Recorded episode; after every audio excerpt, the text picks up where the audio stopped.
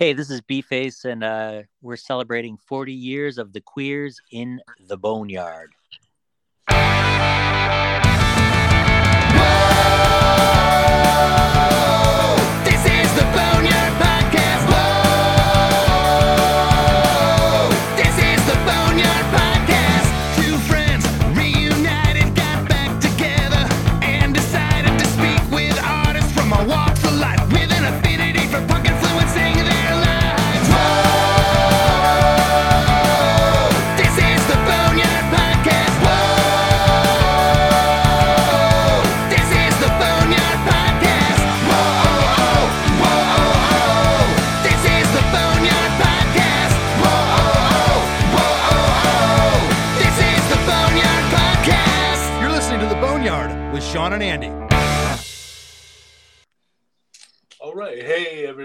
Welcome to the Boneyard.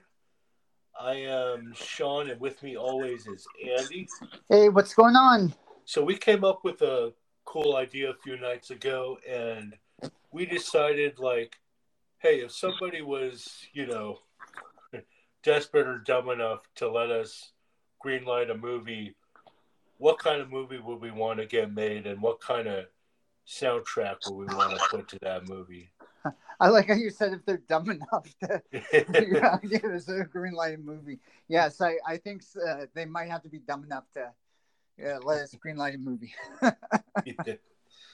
so yeah, we both agreed to pick a handful of songs just to kind of give you the emotional beats or story beats of the genres we chose, and uh, they should be pretty interesting. So For uh, sure. All right. So I think the way this should work is maybe we should describe the premise of our movies first, and then um, you know we can go from it from there.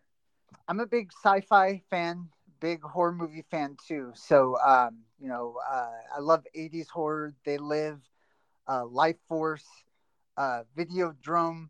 So so uh, basically, I love all those movies because you know they they kind of uh, you know invoke a really good time in my life and and just uh you know when i'm watching on tv in the afternoon and like one of these movies comes on they were just like like uh just totally you know capture my imagination it's really great so i decided to do a sci-fi movie Nice. you know, maybe a little horror as well maybe a little body horror from there too um okay. But uh basically i chose some songs that i feel like are, are just like really weird. Um so the first one i chose was from a band called chrome. Um i i don't know if any of you have read uh william gibson's neuromancer. Um you know i, I was on a forum like uh and, and, you know a lot of people are, are waiting for that to be made into a movie. And uh you know i was Is on that the dude who wrote uh, Johnny Mnemonic? Yes, yes, Okay. absolutely. With with with Henry Rollins. So again, there's there's a there's a punk thing as well. Um, and, and actually, yeah, Keanu Reeves was in a punk band too. I, I've heard. Uh, but um, yeah, this is this is from a band, uh, San Francisco band Chrome. If you're ever familiar with their stuff, uh, you know it's in a big vinyl box set. Uh, this song is called uh, "Return to Zanzibar."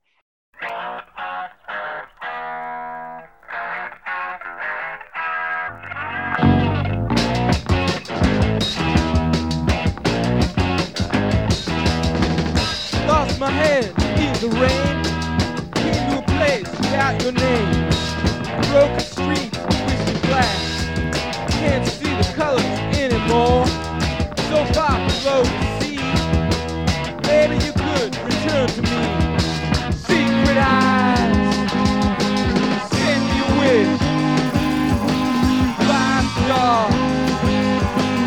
Zanzibar.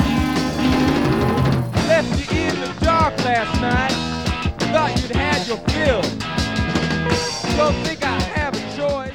and it's really weird because it's kind of like um it, it, it has like the it, it's punk it's a punk song but at the same time it's like really mechanical it's kind of like if if uh alien heard like a carlos santana or jefferson airplane song with with uh with a little bit of punk and they decided to make a their own version of it. So uh, you know, this this might be like a like the opening credits since it's a really low uh, budget. Yeah, when you say mechanical, I'm kind of picturing uh, industrial. Is it kind of got some of that to it as well? Um, if you've heard Devo's early demos, the um, you know, I can't think of those right now. It, it's kind of like that. It's like an early Devo demo where it's just like really uh offbeat and stuff like that. So yeah. Yeah, I will definitely put that on the list of things you've brought up that I need to check out for sure. Yeah, for sure. So yeah, with uh, my movie idea, it's uh, kind of a mishmash of different genres, um, genres of movies that don't really get made anymore. So I kind of took like the John Hughes formula, the coming of age teen drama, mixed with a little bit of unconventional teen sex comedy. Movies like Last American Virgin, which is really one of a kind. There's really no other movies like that, but I really like that one. Yeah, totally. And uh, took that and I kind of mixed it together with uh, the Teen Street Gang movie, which is something I always thought was cool. I always loved the Warriors, uh, the Wanderers, the Outsiders, depending on which cut, but there is a good cut of that movie. Um, Is it really? Because I, I I thought it, it totally. Well, we'll discuss this another time. But yeah, Yeah. that's, I that. I mean, it's it, it's it's not a it's not perfect, but there there is a cut of that movie that kind of works. So, but uh, Awesome.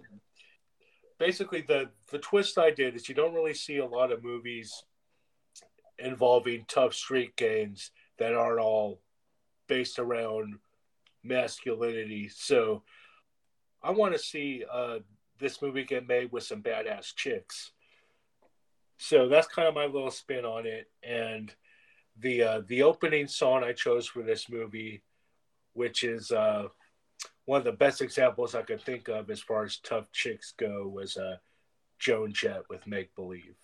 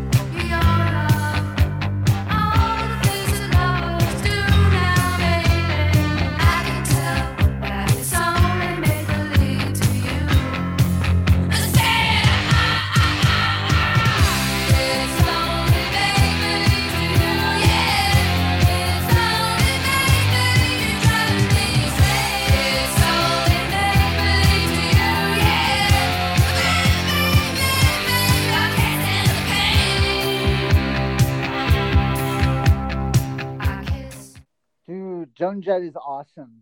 Like, I definitely like uh would love to see her in concert one day.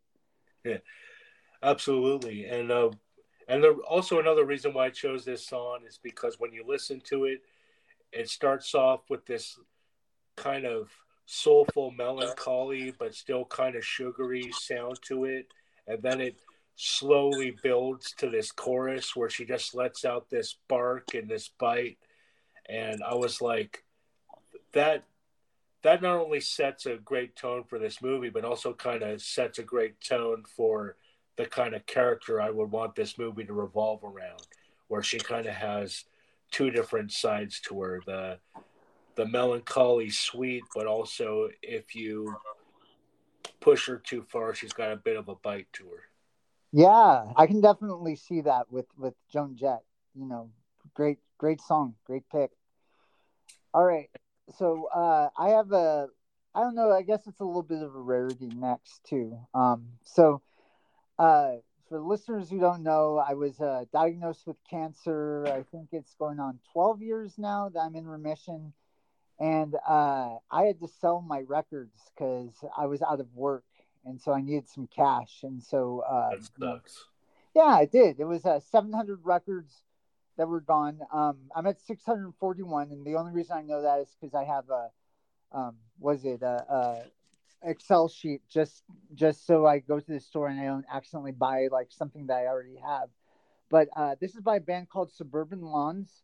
Um, so most of you will know uh, you the the um, lead singer Sue Tissue.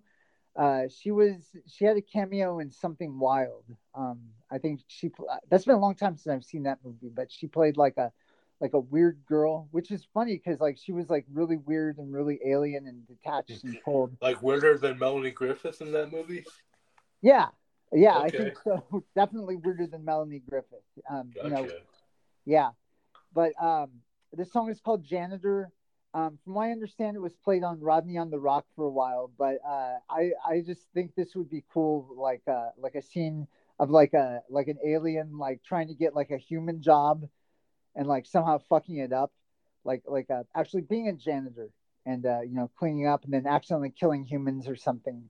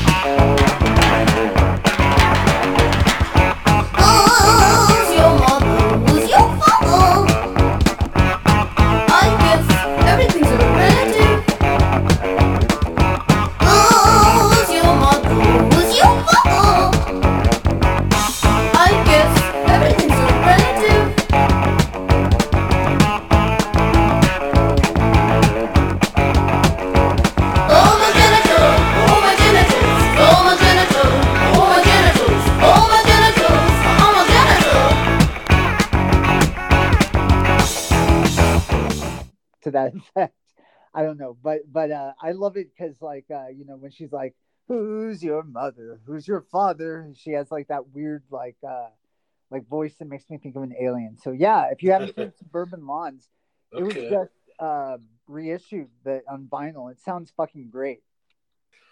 Awesome. All right, so uh, my next song choice, I'm thinking this character in this imaginary movie of mine. I'm feeling, you know, she's come to this new place. She's got a lot of baggage behind her, and she kind of lived a little, little bit of a rough life. She's trying to get away with.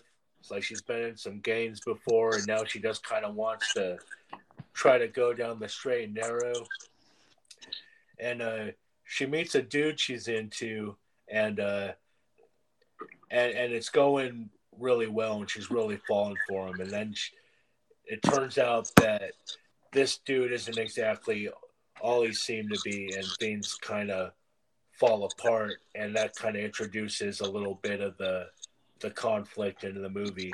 So I went with a really cool song by Teenage Fanclub called "The Concept," which kind of works on two different label i'm sorry two different levels because it's uh it's kind of describing what could be potentially happen happening with her in this breakup but it also kind of breaks down the the kind of character trope that she is so it kind of has like an an existential level to it as well so i thought it was really cool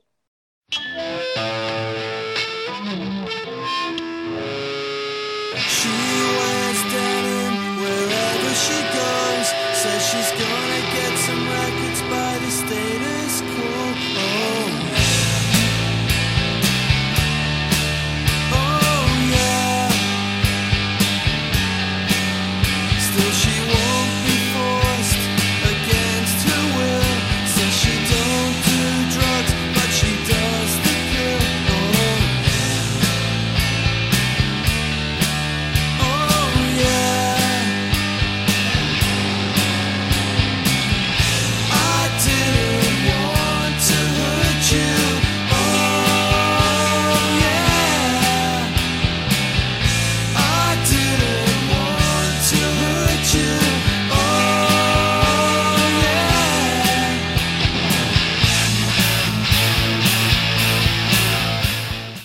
that's awesome! I love Teenage Fanclub. I I have a couple of their albums, and yeah, that's a great that's a great uh, opener to their album too. Hell yeah. What you got next, Andy?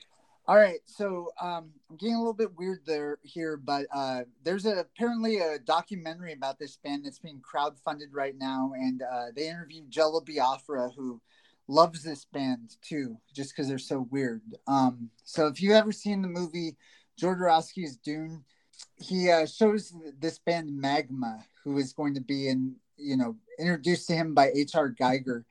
And uh, when I saw them, I was like, God, I got to check these guys out. They look really weird. So I thought that name sounded familiar. So he talks about him in that documentary. Yeah, yeah. Okay, uh, cool. Yeah, he talks about him in that documentary, and uh, you know, it's pretty memorable. The the background singers have are dressed like like insects, and uh, they they invented their own language, which is like super interesting. Um, so this song is called "Mechanic Destructive Commando."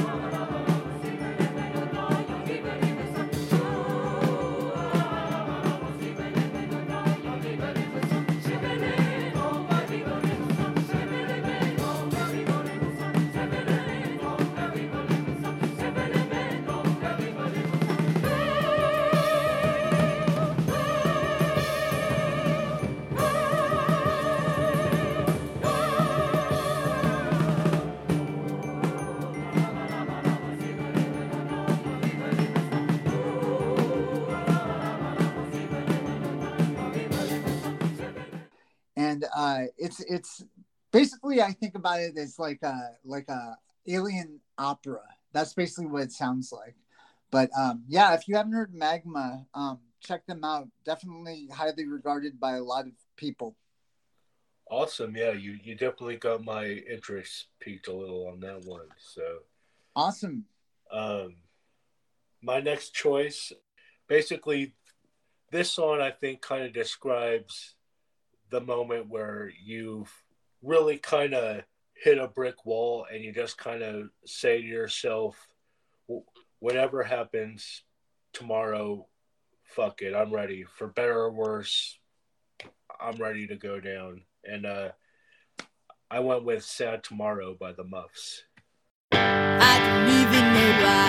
Do you think I'm a mess? Maybe someday, but now you're gone. When I do as I Crazy or have good luck? You're the talk of the town, so you say. Uh-oh, I don't know why you're so glad when mine is filled with sorrow. So maybe if I fade away, there'll be no sad tomorrow. Oh, I love the Muffs. That's such a great band. Hell yeah, dude. What do you got next for yours? All right, so uh, next one is from a band from Arizona where where I uh, I, I saw them a few years ago, um, you know, pre-COVID, and and they were just a lot of fun. You know, it's very very rare now to see a band with a saxophone player on stage that kicks ass, but uh, yeah, these guys definitely did. Um, so so uh, it's by a band called Playboy Man Baby. Uh, if you haven't seen them, they're they're just they're just fucking amazing. Like great audience participation. Have everyone like stand up, sit down, and uh, just great hilarious lyrics too. Um, you know, kind of kind of kind of like the uh, the like uh, sarcastic sarcasticness of the Dead Kennedys. You know, the closest I've ever seen a modern band like that. But um, the song is called "I Wish My Brain Was a Computer."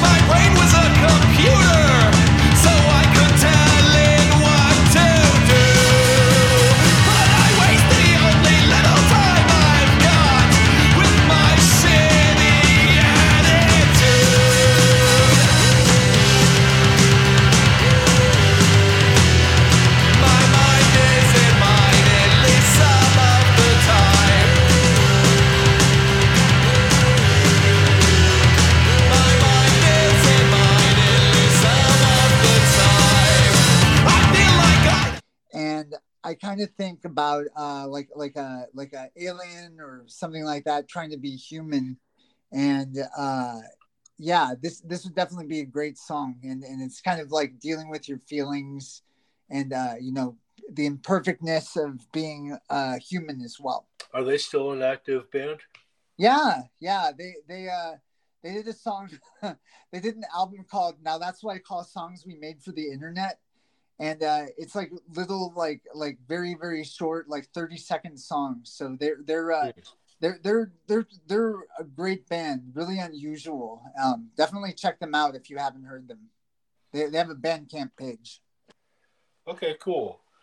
Um, so we're we're down to our last two songs, so we're kind of getting towards the the the crux and the build up to the end of our movie.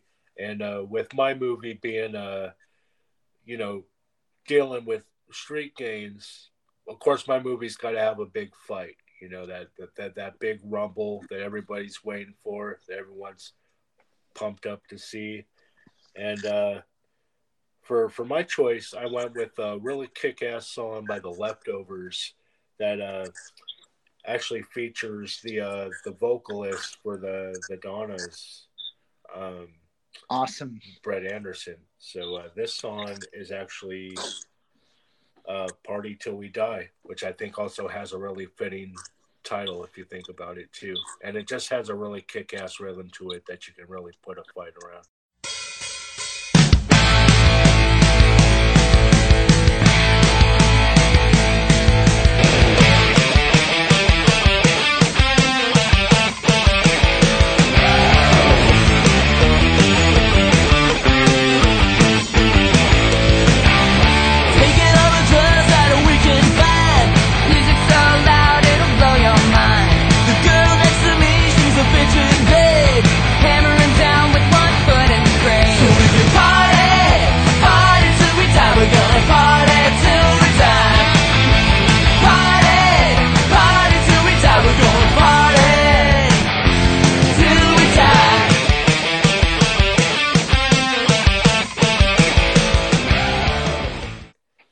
Nice. Yeah, that's it. That's great. I love the leftovers. That's awesome, dude.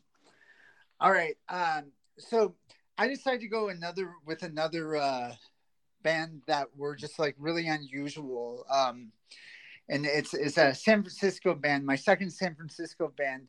Um, it's by Crime. Uh, called Hotwire My Heart. It got a little bit popularity because Sonic Youth covered it on their sister album but it's kind of like uh I would I would think it like is like a I don't know semi happy ending or just an ending or something like that with credits or something. Um, but it sounds like if if aliens tried to approximate what a rock and roll song would be about, um, just fucking uh great semi anthem.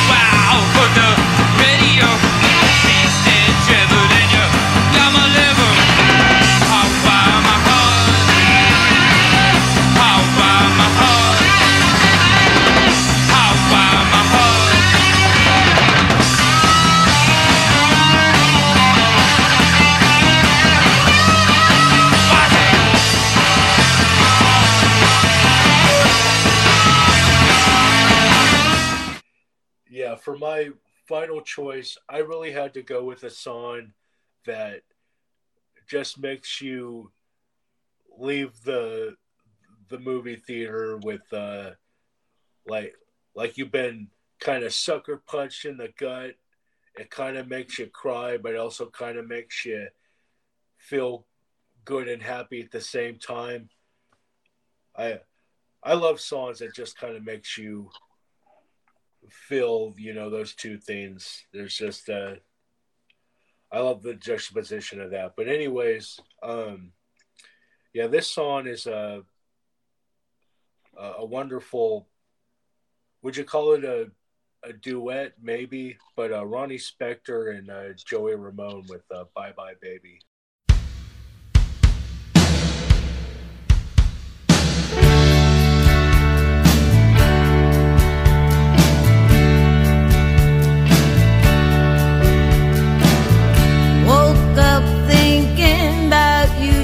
Today. Why does it have to be this way? We drove each other crazy.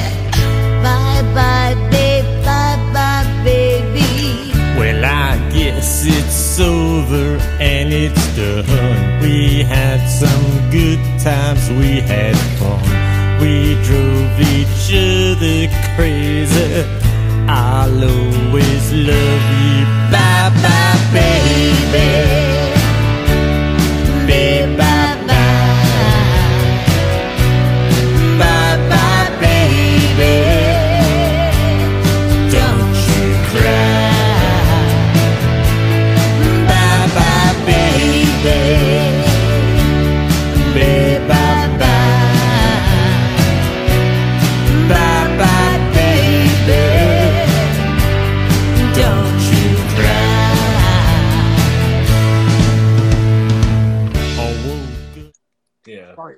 Sorry over again.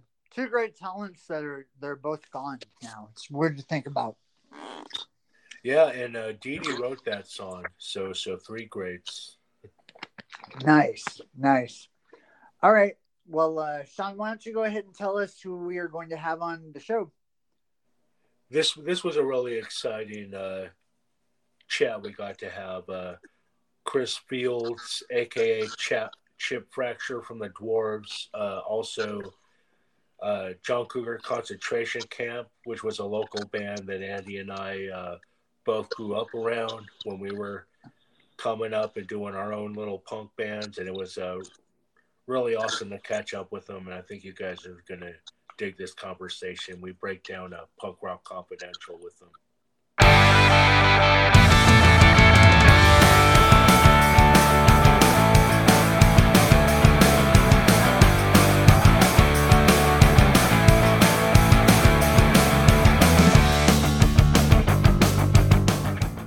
So, hi everyone. It's Andy from the Boneyard. With me always is Sean.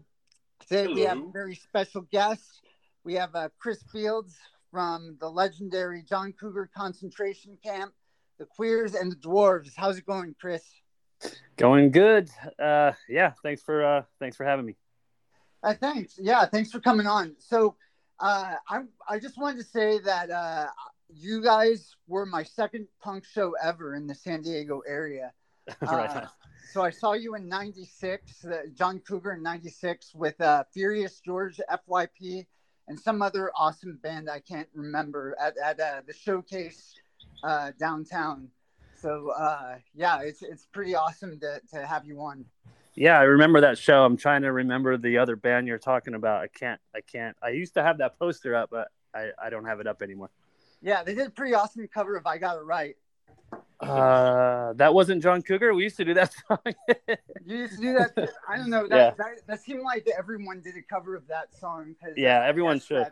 Seven inch came out. You know that reissued seven inch or whatever came out around that time. yeah. So that's cool. Yeah, so everyone who's listening should know from the episode before this that we're basically doing a celebration of the Queers 40th anniversary. And uh, Chris has been gracious enough to join us. We're going to be talking about Punk Rock Confidential with him.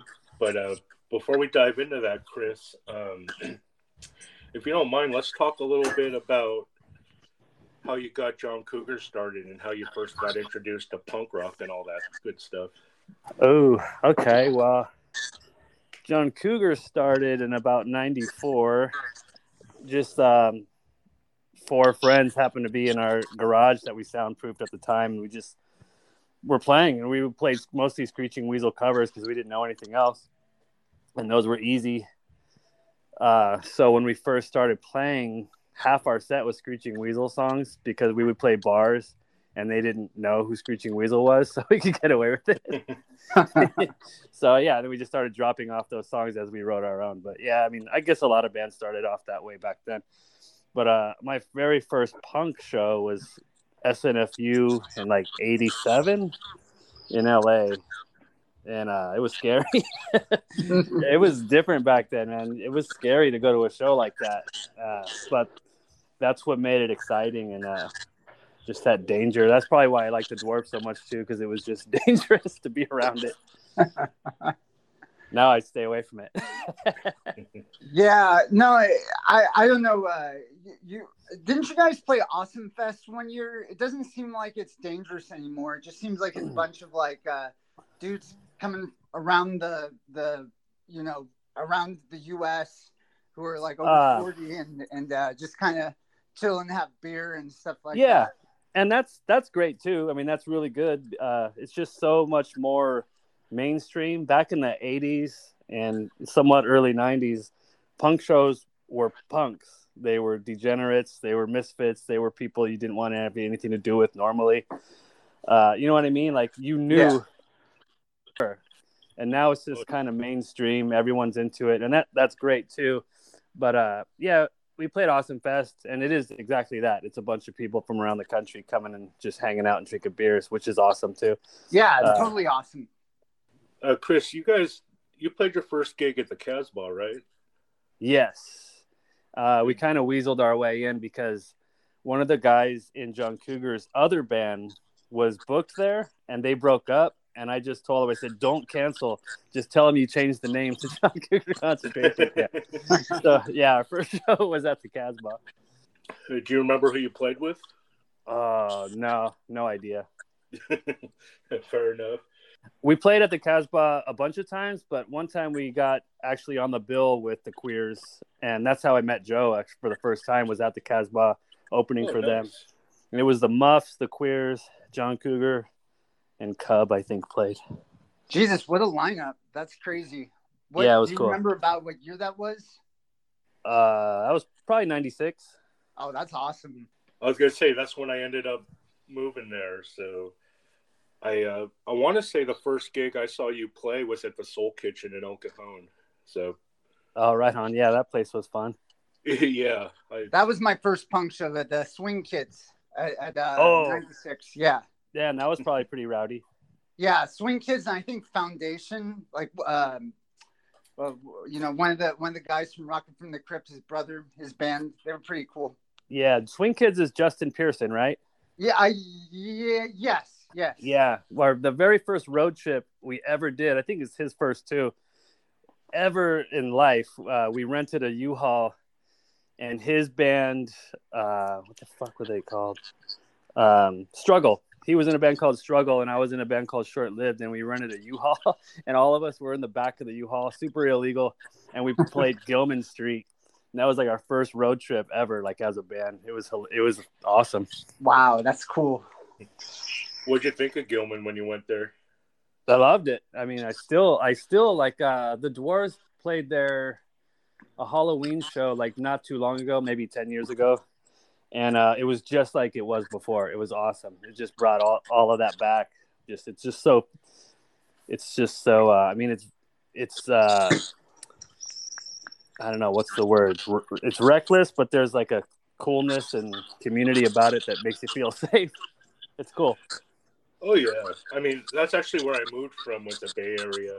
Like Oh, that's uh, where I, that's where I grew up. Oh, cool.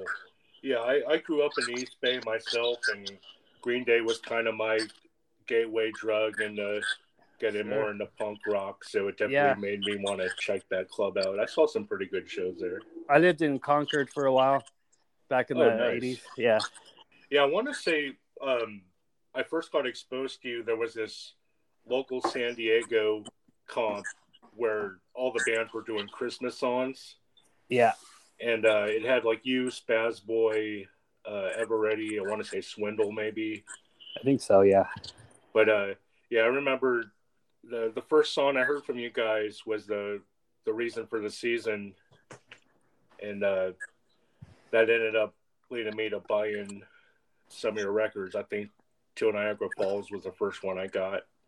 Right on. Yeah, that Christmas album, we were the only band to write an original Christmas song on it. Everyone else did like traditional songs. Yeah, that's definitely what made it stand out for sure. Yeah, before we get into the queer stuff, one thing I wanted to ask you about, um, I know when you did the Melon album, you got Blag from the Dwarves to produce it. Um, did you meet him ways before recording that, or was that kind of your main introduction? Uh, I met him a few times before that, but that was the first time actually hanging out with him and and playing. And he saw that I was basically doing most of the playing on that record, so that's why he needed someone for the Dwarves at the time. So he recruited me, and I, I was in the Dwarves for like 16 years. No, that's awesome. What, when were you last in the Dwarves? The last show I did with them, I think, was 2017 in Montreal. Was the last show I did with them, but uh, but I just saw them like a recent, a couple weeks ago, and it was all good. Like it's all good. I just that's uh, they got their lineup, so you know whatever. Yeah, I, I heard they still put on a crazy show. Uh, I know a couple people who saw them a couple years ago, and they were still fucking great. Yeah, it's, there's yeah they're doing another tour with the Queers coming up. I see. So Yeah. that's cool. I, I hooked that connection up, and they've toured like ten times together since then. nice. yeah, it's awesome. Yeah, man, they're doing the uh, 25th anniversary for Young and Good Looking and playing that in its entirety, which is, Oh, good. That's one of their best albums. yeah. That's when I joined. Like I didn't play on that album, but I joined for that tour, which is kind of like the peak time to, to do the dwarves. So it was awesome. Yeah, it's pretty rad, man. I'm I'm gonna see the Queers on Thursday. They're playing with Teenage Bottle Rocket, but uh, Right on. They're, Uh, they're yeah, doing all the love East that. Coast tours with the Dwarves and the Jasons. cool. I've done I've done tours with the queers and the dwarves and played both sets. Uh, it's pretty fun. That's awesome. Yeah, fun and, and exhausting, I'm sure. I like it. Everyone's like, "How do you do it?" It's like it's, it's fun.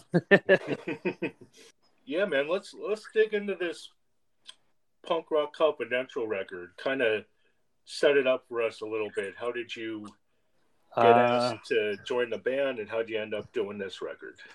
Okay, so I my first tour I did with the Queers was I was on second guitar and Hugh and B Face were still in the band, so uh, it was Don't Back Down tour, and then I don't I still really don't know what happened with uh well I know Hugh died but uh with the uh B Face and Joe falling out, so I don't really know what happened other than they stopped playing together. So um so I just kept playing with Joe, and uh, I flew out to Maine, Portland, Maine, to record Punk Rock Confidential. But I played drums on it. But even though I'm credited as playing bass on that album, I actually played drums on it. And Jeff Useless plays bass on it. And it's a shame he doesn't even get credited because he did such a good job. He wrote all those cool bass lines. It, it sounds really good. Oh, So I hate absolutely agree. Wikipedia as a source, but I think it's probably good to clear this up. Uh, you know, what was that because of royalties or something? Or No, I think it was because of drinking. like Joe had a rule of like he, he really wanted to be like, hey, let's all quit drinking together. This will be great. But really he was the only one with the problem. because and he'll tell you, I mean, it wasn't his drinking, it's like when he drinks, he does other things. yeah, So that's why he had to quit drinking. And uh Hugh and B Face were like, Well, we don't have that same problem. Why should we quit drinking? We don't want to quit drinking. And I really think it all stemmed from that. And then I, I think there was an issue with Epitaph Records where there was something they wanted to sign with Epitaph and Joe didn't, or vice versa. I don't know who wanted what, but I uh, I went up to that meeting and I couldn't make heads or tails of it either. Yeah, I understand. Like when you flew out there to do the record, you didn't really record right away. You stayed with uh, Jeff for a little while before then, didn't you? No, I stayed with Joe. Oh, did you? Okay. Yeah. And, uh, And, uh, actually, the studio that we recorded that in had like apartments upstairs of this actual studio. So mostly I stayed at the studio in these like apartment rooms. It was pretty awesome.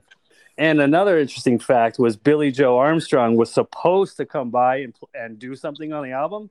Really? Yeah, because Green Day happened to be playing in Portland, Maine, while we were there, and but he called and said, "Oh, I can't make."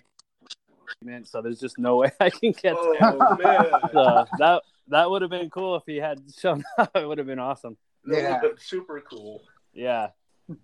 So you- you're staying with Joe? Are you kind of rehearsing with him, or just hanging out? Like, was there any prep involved? Barely. I mean, if you ever did anything with Joe, you know he like there's very little prep. The first tour I ever did with them, I went out there. We went to their studio rehearsal spot in Boston, and we we literally played two songs. And Joe's like, "I'm not gonna sit here playing Granola Head. I mean, he's got it. Let's go." I love that Joe impression. is the best one, and he'll say it every night. Is come on, let's get going. no matter where he is, he wants to get the hell out of there. Whether it's the hotel or the show, it's just like he just wants to get to the next thing. yeah, I've told Andy before. Sometimes when I hear Joe talk, he reminds me a little of Moe from The Simpsons. yeah, totally. yeah, he's a character. so yeah, let's kind of track by track in order. So let's start with uh, Tamara is a punk. Well, Frank, this looks like one of those long, hard ones. Tamara's a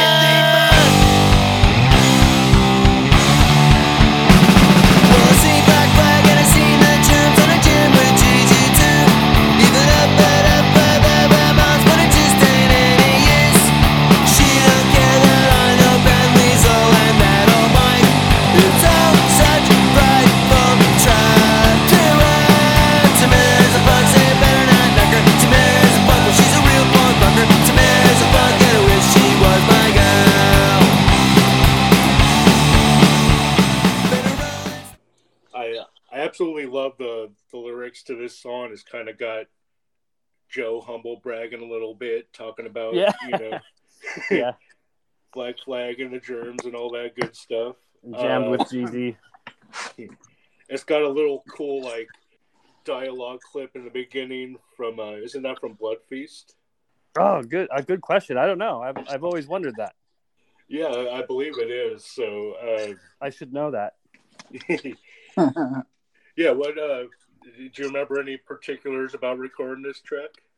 Uh, I guess because Mass Giorgini produced all that, and I guess I was having a tempo issue, like I was speeding up or slowing down. I couldn't tell. Uh, we play to a click track, and that was the first time I ever had to do that. And this was, of course, before Pro Tools and all that. Everything was to tape, so I remember like kind of being bummed because when you play to a click track and you're not good at it yet, you kind of you don't play the same there might be fills you would do that you don't do. So, you know, who knows how I would have played it otherwise, but that's all I remember really. And I remember we borrowed this kid's drums, this local kid. We borrowed his drums and they weren't the greatest drums too. so, but Mass produced it, so he, he got it to sound decent. Was it always the intention to have you play drums on this record? Yeah, because okay, so prior to that, we were in Europe. We toured before that album. Like I played with them tons before that album ever came about. So when we were on tour, this was after Hugh and B Face. When we were in Europe, uh, Hubie died. He passed away. So Joe flew home to go to the funeral and stuff, and then he came back, and we finished the tour. And uh, I jumped on drums. Uh, so Joe knew I could play drums, so he just said, "Yeah, you'll play drums on Punk Rock Confidential." That's pretty cool. That that you know, I mean, it, it's it's kind of like it was planned, but it wasn't planned, or like spur of the moment. Right, I just got uh, lucky. I've, I've played every instrument in the Queers at one point or another. I started on guitar, moved to bass, and then to drums, and then after that, it was just like whatever he needed me to do, I would do. That's awesome. Yeah, Yeah, so- and you guys uh, made a video for this song, and it shows you Oh, playing yeah. bass in the video. Uh, yeah, that was the lineup uh, when we did that European tour, and that's Joe kicked out that drummer Steve in the middle of the tour. Oh yeah. yeah. what can you tell us about that? uh, they just weren't clicking. It was just something about uh, he was sort of a glam dude. Like he's was real. He's a nice guy and everything. He was in that band Darlington. Yeah. Yeah, I like Uh, Darlington. Yeah. Yeah, yeah, and uh, those guys are cool. They're super nice guys, but he just wasn't meshing good with with Steve. So Joe will do that. He'll uh, he'll just yeah, it's not working out. Uh, we're gonna send you home. so yeah, that was that was weird, but I've seen And, him do uh, that. It was was at a we had a roadie one time. It was actually Steve's friend was gonna roadie this tour, and first day we hadn't even left uh, Portsmouth yet, and Joe's like, he smelled patchouli oil. And he's like, he goes, Chris, you smell that? Can you smell that? Well, yeah. He's like, can we send a roadie home on the first day? oh, well, you can do whatever you want. I mean, you got to be in the van with them. If you if it's bugging you, then you don't want that. You know, you gotta. If everyone's gonna be in the van, you got you can't smell like patchouli oil. yeah, the the video makes that club you're playing in look pretty tiny. I don't know if that's just the. That's um the Corona Showcase Theater. Oh, Oh, it? Really? wow. Yeah. Yeah. I've never been, but I've, I've heard awesome things. Yeah, that place was cool. And uh, who was uh, the, I guess we'll say actress that played Tamara in the video? I have no idea. That's not Okay. that's not who the song is about, but yeah, she played Tamara. Uh, I don't know who she is. well, well, tell us, dude. Who's the song about? I, I never met her. I think, Okay. I think I might have. I think I might have met her once, but I don't really remember. Joe didn't have uh, any stories about her or anything. Uh, no, not not. I mean, if he did, I don't remember. Sorry. Gotcha.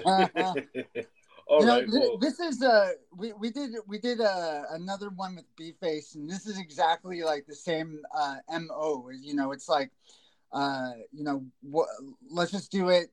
Forget about the details. You know, we're just having fun. There's not a lot of thought behind it, and that's fine. That that's perfectly great. Yeah.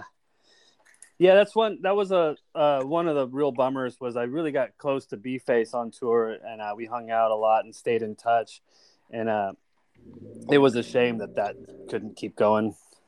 He's a good dude. Yeah, of course. oh yeah, yeah. B face is great. Let's move on to uh, everything's okay.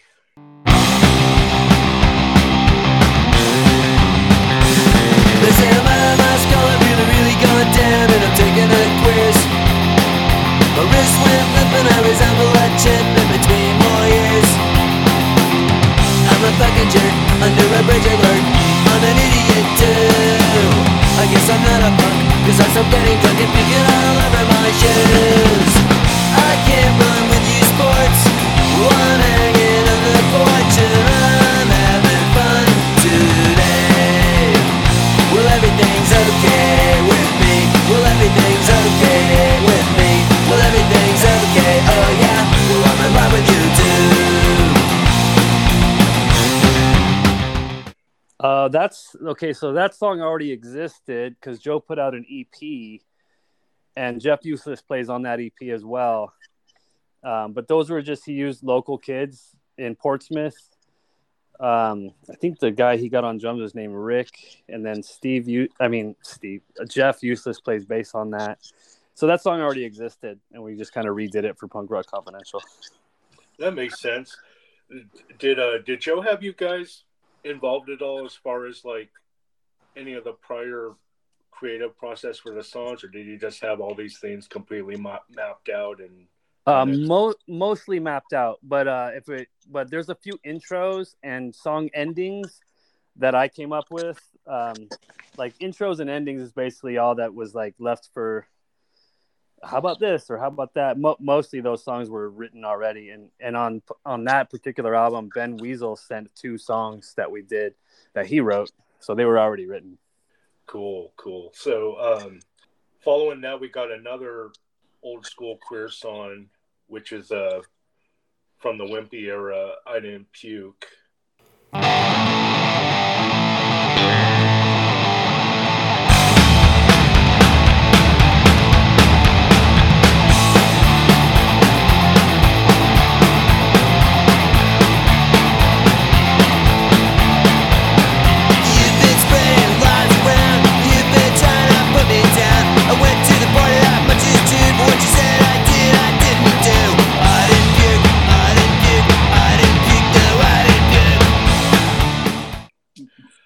Tell it's a wimpy song right off the bat. That's and that's awesome.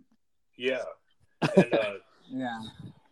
seen you guys like when you were in the band, Chris. I saw you play it live, and you were doing the vocals for that.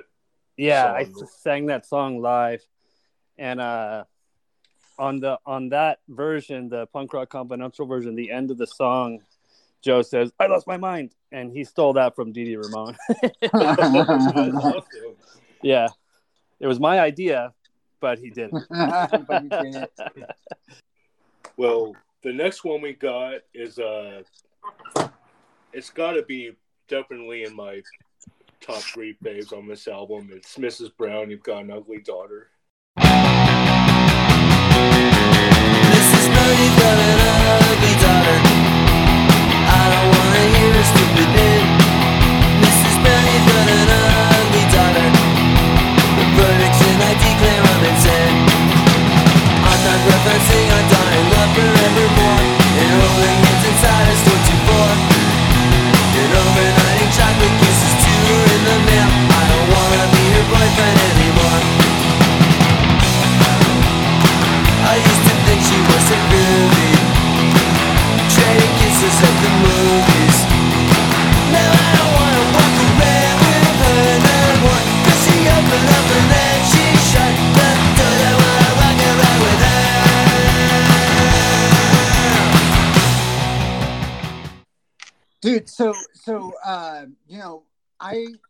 Got into the undertones around this time like because uh, Rykodisc uh, re-released all their records so were you guys listening to the undertones because i totally think this could be almost an undertone song Uh, Joe might have been. I don't know. Ah. There's not, not much I can say that I that I know about that song. Um, I I like the song, but I, I don't know much about it. I don't know the history or where where he got the idea. So yeah, there's not much I can tell you about that. When you were recording the songs, like, were you familiarizing yourself much with the the lyrical content, or were you just mainly focusing on uh, the the drums and stuff? uh, probably just the drums. Uh, yeah, Ly- lyrics like I don't know. I I probably played some songs that were questionable lyrically. Fair enough. So, yeah. talking with B-Face about the the stuff you guys were listening to at the time, and you know the the next song, the next song for me, uh, you know, uh, totally, you know, the sun always shines around you.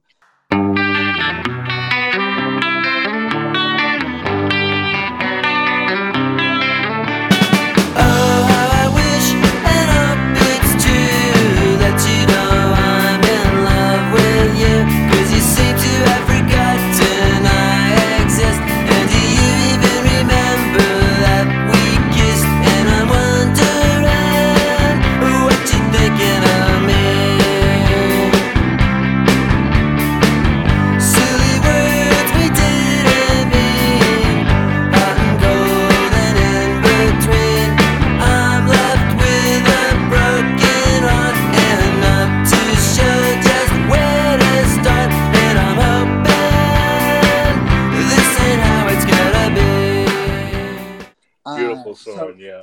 yeah so that's that's another one of my favorite songs and that shows that uh that beach boys influence i think so um you know just a great song Yeah, and uh, Lisa Marr from Cub laying those beautiful vocals down on it too. Yeah, yeah. She he always brought her around a, a lot back then, and she she sounds great. Would you say that you and Joe kind of shared similar tastes when it came to older musical influences?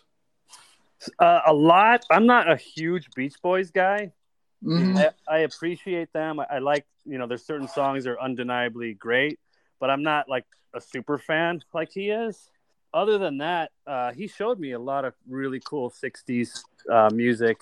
That, uh, but uh, yeah, I would say we have a lot of similar tastes as far as that. Is other than the Beach Boys. Um, I don't think Joe's huge on the Beatles.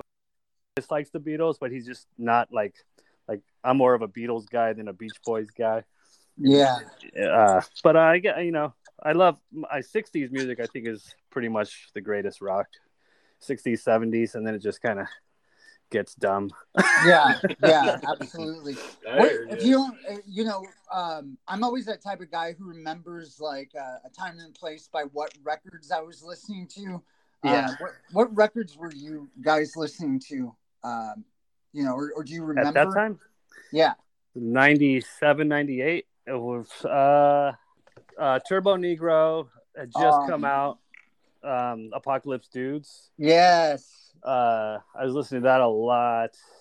The Muffs, always listen to the Muffs, especially at that time.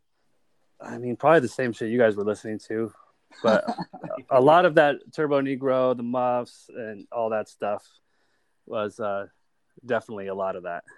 Oh, that's awesome. Rancid motherfucker. I gotta ask first. Uh, do you know is this song kind of a diss track or what? he he claims it's not because uh, Lars actually confronted him on it. okay.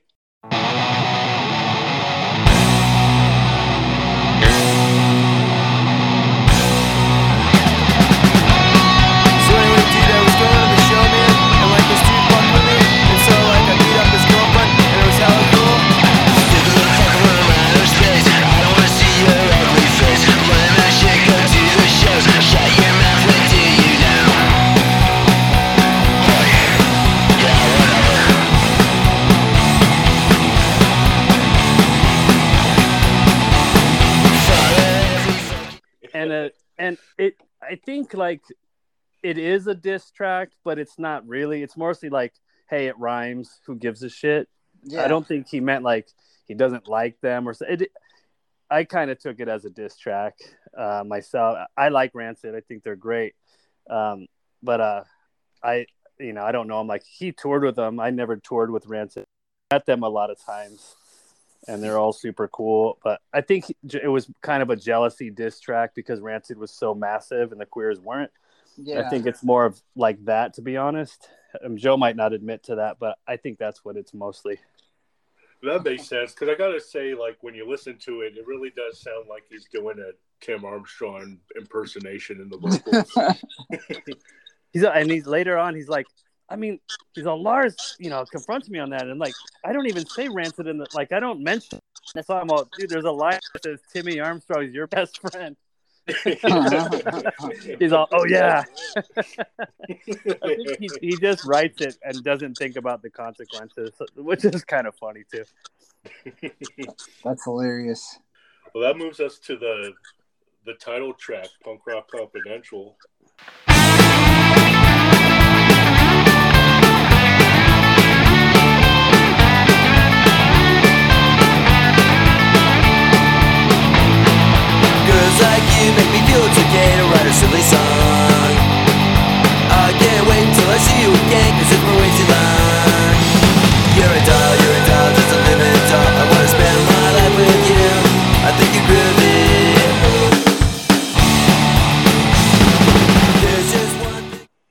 Was uh, written with uh, Joe and JJ Rassler. Yeah. Um, it's got a really awesome guitar solo in that song. Mm-hmm. Uh, that's one of my favorite songs on the album, actually, because the drums are fun to play on it. It's got that cool break. I, I think that's a great a great tune. Is that Jeff doing all the the backup vocals, or are you? No, doing some too? that's that's Joe and Lisa. All a lot of the backing vocals were done after um, with uh, Mass Giorgini. He might have even done some. I don't know. Like I wasn't I wasn't there for the mix of it. Uh, Mass kind of took it to his studio and mixed it, and then they added a bunch of stuff like backing vocals and stuff. Gotcha. Yeah, Mass definitely knows what he's doing when Mhm. it comes to the mixes. Yeah, he was a really cool dude to to to uh, to have around. He's just so positive and friendly. He he doesn't leave a room without giving you a hug. Better watch out now.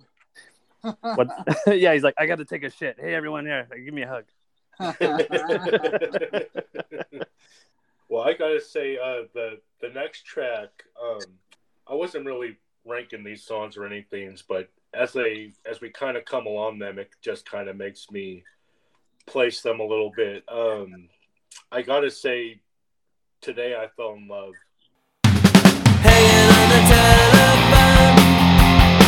That we're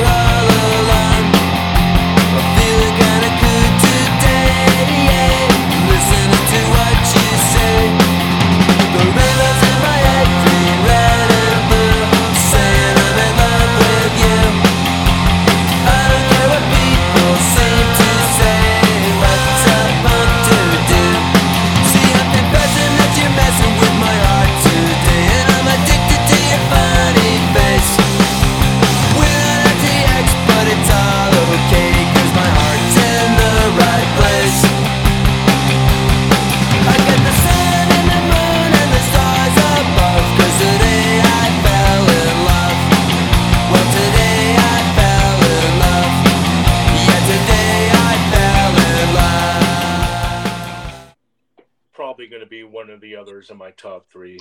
Um, such a beautiful harmony going on in that chorus, and uh, it just really has that playful simplicity that I really like to hear in, in Joe's lyrics a lot of times.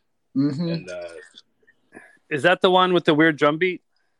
yes, okay. Yeah, I stole that drum beat from the Beatles. Um, there are places I remember. Yeah. That's the same drum beat as that song.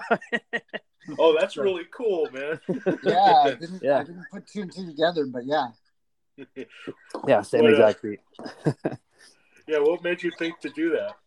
I just felt it. Like I just felt it, and it, it fit so perfect. I'm like, and it breaks it up a little bit. It's not just another dupa dupa song, you know. So I just I did it, and I was thinking Joe was gonna go, ah, don't do that, but he never did. So I I did it. That's really awesome, man. Well, to, to kind of rope it back a little bit before we move on more with the record, I'm kind of interested in how uh, how it comes to prioritizing the the different instruments you play because uh, you know how to play everything, obviously guitar, bass, and drums. Uh, did you kind of learn them all at the same time?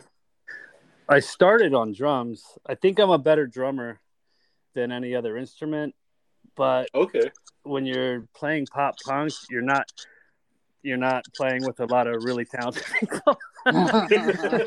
so it's always like I get thrown on another instrument, like on guitar because or something. But I think a good drummer will make a horrible band okay, hmm but a bad drummer will make an amazing band bad.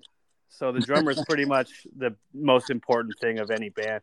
So, but I, I mean, I'm trying to start a project with me on drums, but it's just really hard to find anyone else that wants to do the same things I want to do. So, That's a bummer.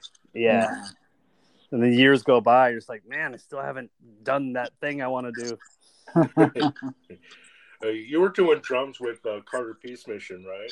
Oh, yeah, I did. I just heard a Carter Peace Mission song the other day. I'm like, oh yeah, this is a those, and that's another example. Like those guys wrote amazing songs. They're so good, but they weren't that proficient on their instruments. They're really sloppy, which is kind of the charm of that band.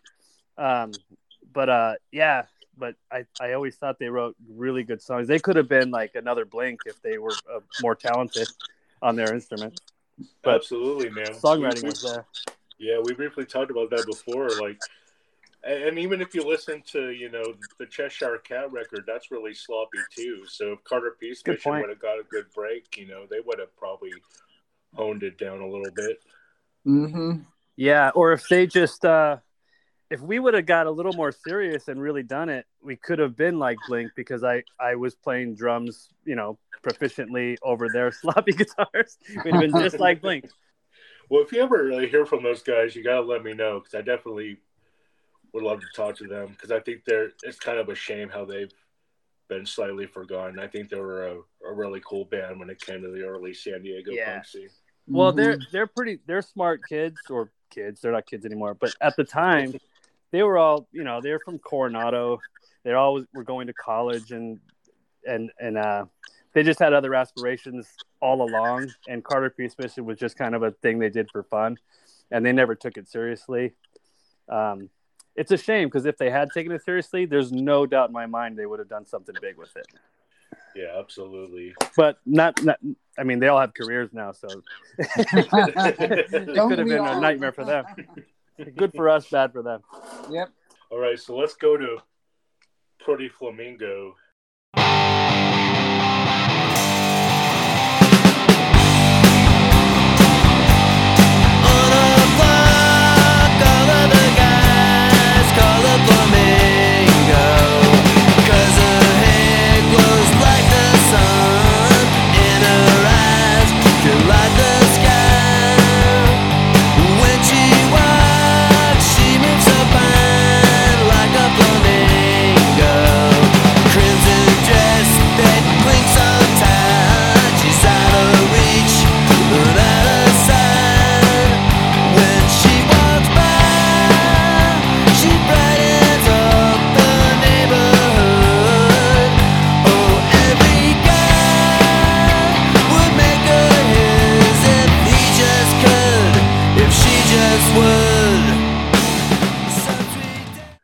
This was uh, I think it was written by a film composer, if I'm not mistaken, Mark Barkan. That's uh, god damn it, who played? That's a cover of. God damn it, I can't remember the artist. But um, that was the first time I had ever heard that song. Joe played me the original, when I thought it was a really strange choice. And at the time, the feedback was like nobody liked that song. But uh, to me, it's one of my favorite ones on there. Oh, cool. That's awesome. Manfred Mann. It's uh, Manfred Mann is the uh, artist that did that originally. Oh, nice. I'm gonna have to check that out. Uh, Do you remember who uh, played the flute on that track? I don't know if it's a flute. It's probably a keyboard. I'm assuming. Okay. Oh wait, I think it's one of those blowy, those blowy keyboards. Oh, the blowy keyboards. Yeah, I've I, I've seen those. I don't know who did it. It might be Joe. keyboard. This is so like when we move to the next few songs, I kind of noticed a pattern with this record and uh, love songs is that I don't know if this is conscious decision by Joe, but he tends to group all the songs written by Ben Weasel and put them together. So what? Wait, what's next? so Idiot the Savant? next three songs on the album are all written by Ben Weasel. Um, we'll start with Motherfucker, and then there's a couple more.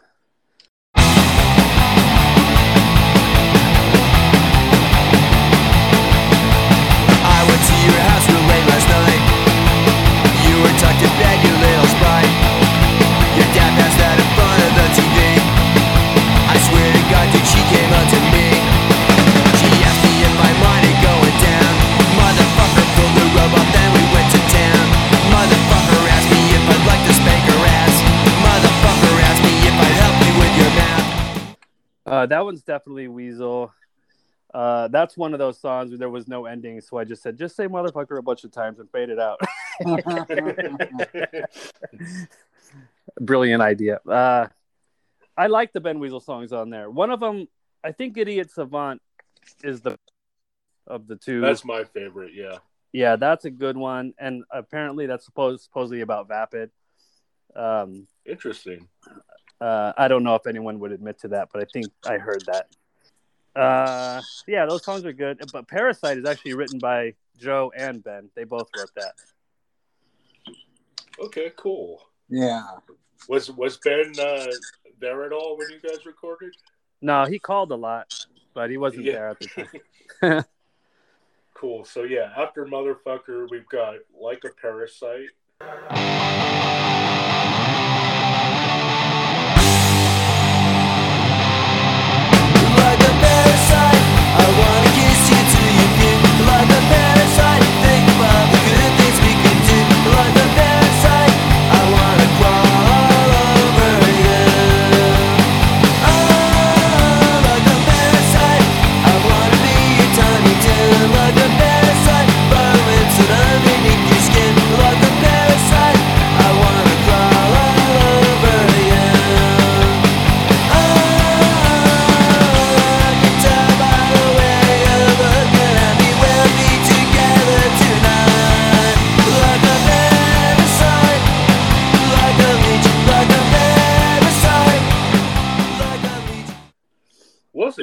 Well, Ben Weasel wrote it with Joe, and it's on the Wiggle album.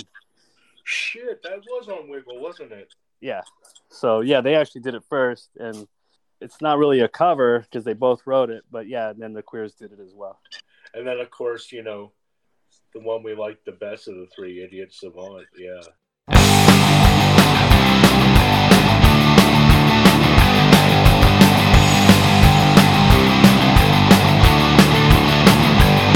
You know he read a couple books and now he shoots me dirty looks as if he thinks he's better than me.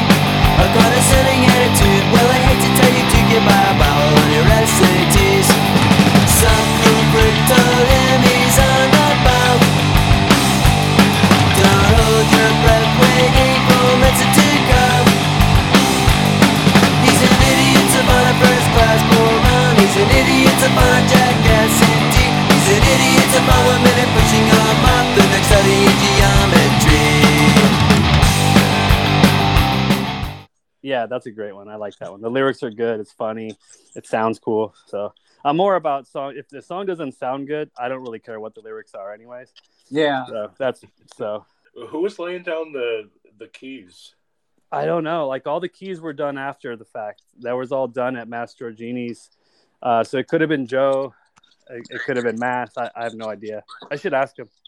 what kind of keyboard do you know? Or No idea. all right. And then after that, we've got uh, another cover song, which was uh, from uh, the Banana Splits. Oh right. Uh, yeah, I was thinking about In a cover. Yeah, All comes back Um, to the banana splits always.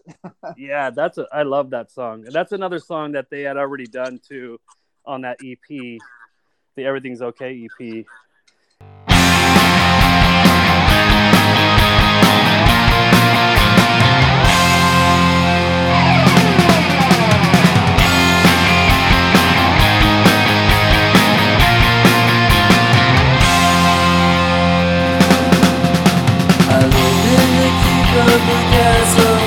On the banks of a sea. And starfish under my and in my. I enjoy being a boy in love with you.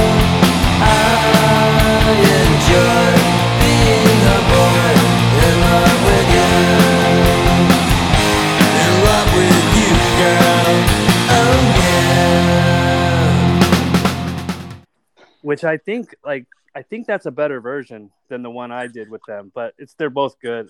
But I love playing that song. And live, I played it on bass, so I was doing Jeff Eustace's cool bass line. So that's a super fun song to play. Oh yeah, and I I'm sure it's really fun to to sing the backup vocals on that song too. Lisa's Uh, parts. man, I gotta say, "Don't Mess It Up" It's got to be my favorite track on this one, man.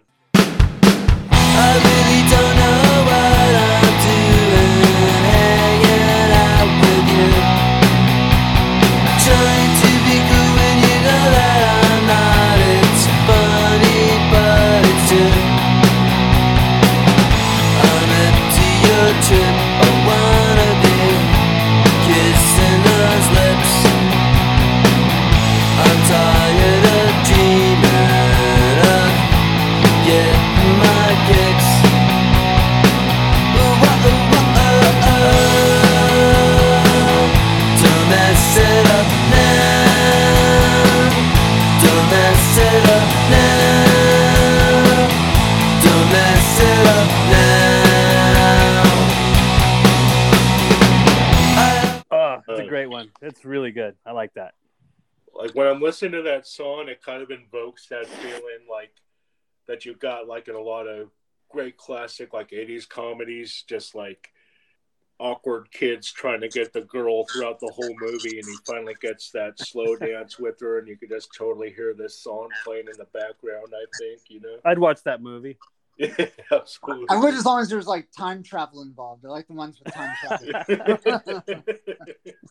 Write that movie. Man, That's but- not the last song, is it? Oh no, Sayonara Suckers. Yeah. Sayonara Sucker.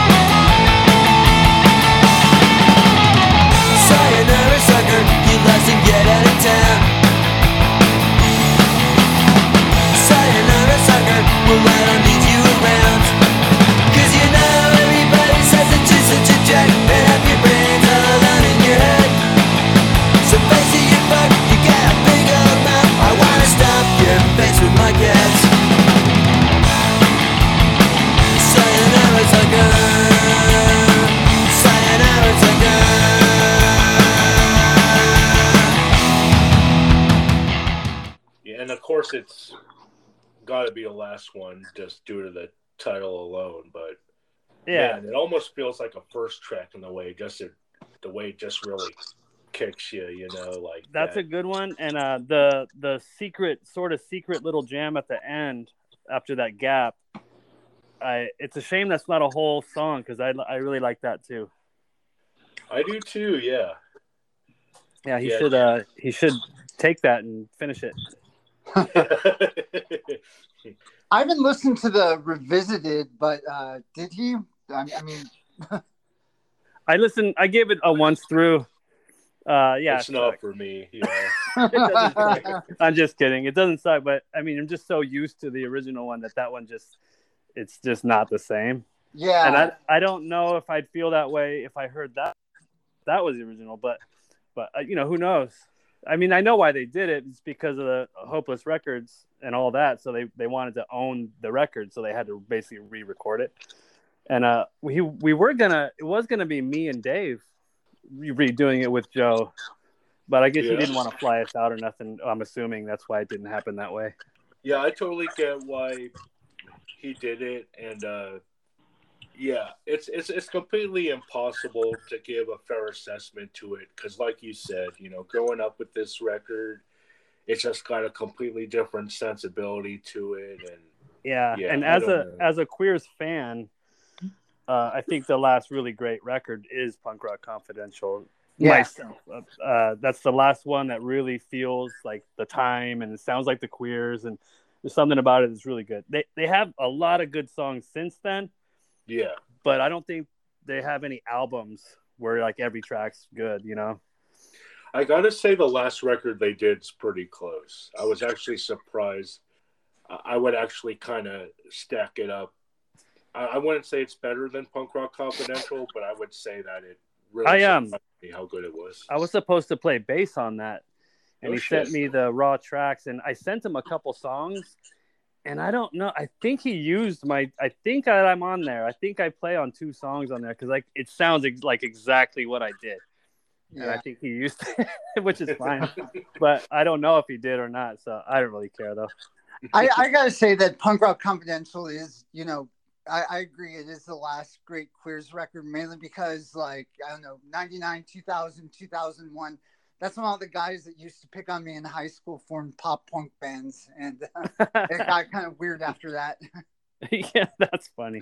Yeah. Yeah, but I mean, there's a they have a lot of awesome songs since then. Like, there's a song, uh, what's that one? I want to be happy is amazing. He wrote that with Joey Ramone, Yeah. um, and he says song. El Cajon Boulevard in the song, and that's awesome. Oh, that is awesome. yeah, in the lyrics he says El Cajon Boulevard, so I thought that was pretty funny. Well, Chris, uh, yeah, since you since you brought up Dave, I mentioned you before. I I definitely love to get your whole take on that gig you guys played together that ended up going viral. Can you kind of give us your little spin on what happened there? Yeah, spilled the tea. it's not there's not much to tell. It's all there on the video. Uh, he was wasted. Um, so we were on tour. Dave wasn't on the tour. Uh, so we were on tour without Dave, and, and I, I contacted Dave and said, "Hey, we're going to go through San Diego. You should come and play the show with us." And uh, he kind of didn't want to, but then he's like, "Okay, yeah, I'll, totally. I'll play the San Diego show with you guys." So he did, and he showed up wasted in the middle of the day, and then you know, and he had beer with him, and he drank all of it on his own. And by the time showtime, he could barely get up the stairs to the stage, and Joe's like, "Uh oh, this this is not gonna be good." And then you saw in the video, he, he can't even play. He literally Yeah. can't even. He's just hitting things and falling, and you know, it's just pretty much sabotaged the whole show. And uh, I guess Joe was just about to say, "All right, let's hear it for Dave," and get rid of him. and um, and then he, he he there's a point in the video where I go up to him, I say, "Hey man, bass. I need that bass for." A... I was going on tour with another band the very next day, Mac Sabbath, and uh, Oh, You were yeah, Mac Sabbath? Mac Sabbath? yeah, I, I was. Grimace in Mac Sabbath for a couple of years. No shit. Yeah. Dude, I, I, were, were you, did you tour with them with the dwarves? No, I did not do that to her. No.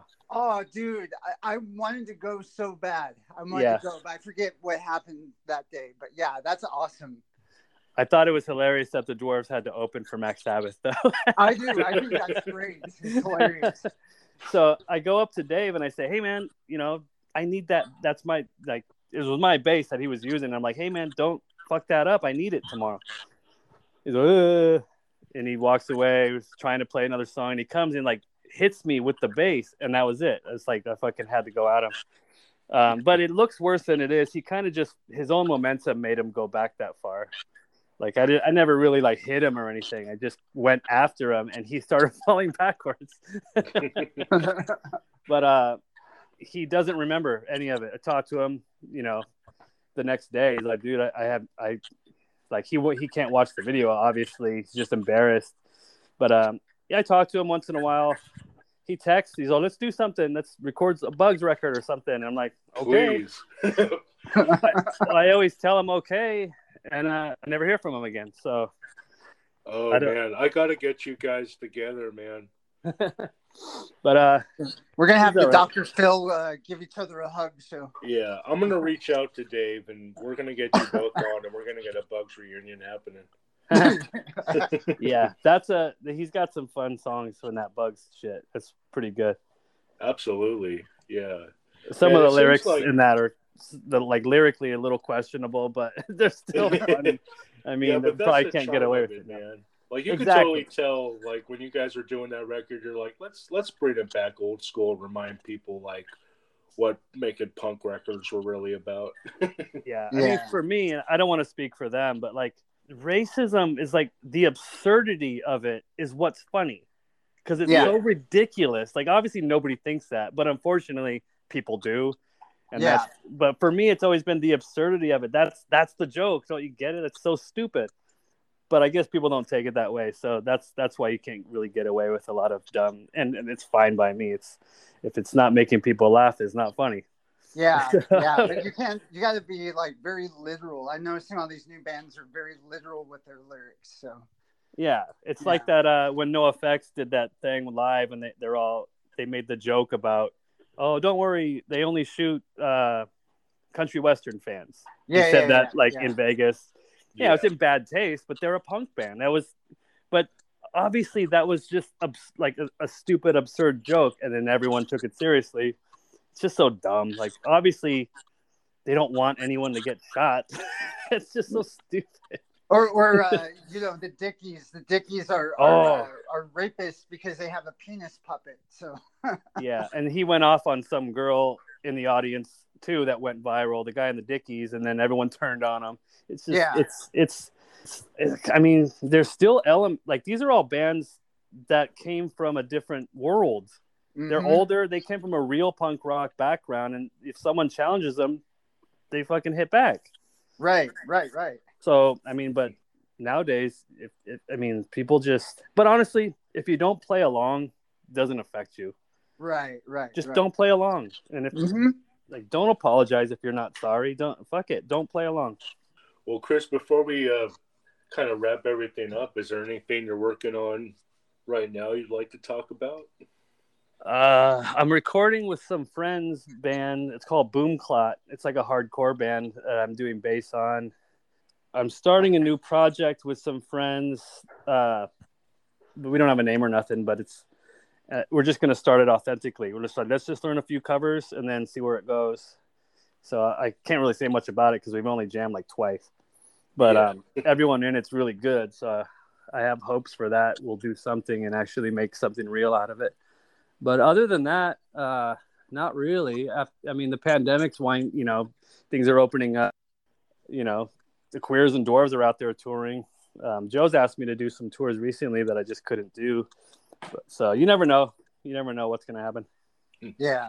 I got one other question for you. So, that Jon Cougar seven inch I texted you about, I Figure man. emailed, I emailed Tim and he said somebody already called dibs on it. That wasn't you, was it? no, but I, I'll tell you what. Uh, I'll look and see what I have. If I have one, I'll send it to you. I actually ha- have a package ready to go to you now that Oh, I haven't mailed yet. So if I have it, I'll I'll include that. But yeah, Chris, it was freaking awesome talking to you, dude, and we're definitely going to have you back again sometime. And- Yeah, on, thanks for thanks for coming. We appreciate it. Yeah, thank you, and uh, I'll get that package out to you. Sounds great, man. We'll be in touch. Have a good day, dude. Cool, you too. Later. All right, see y'all later.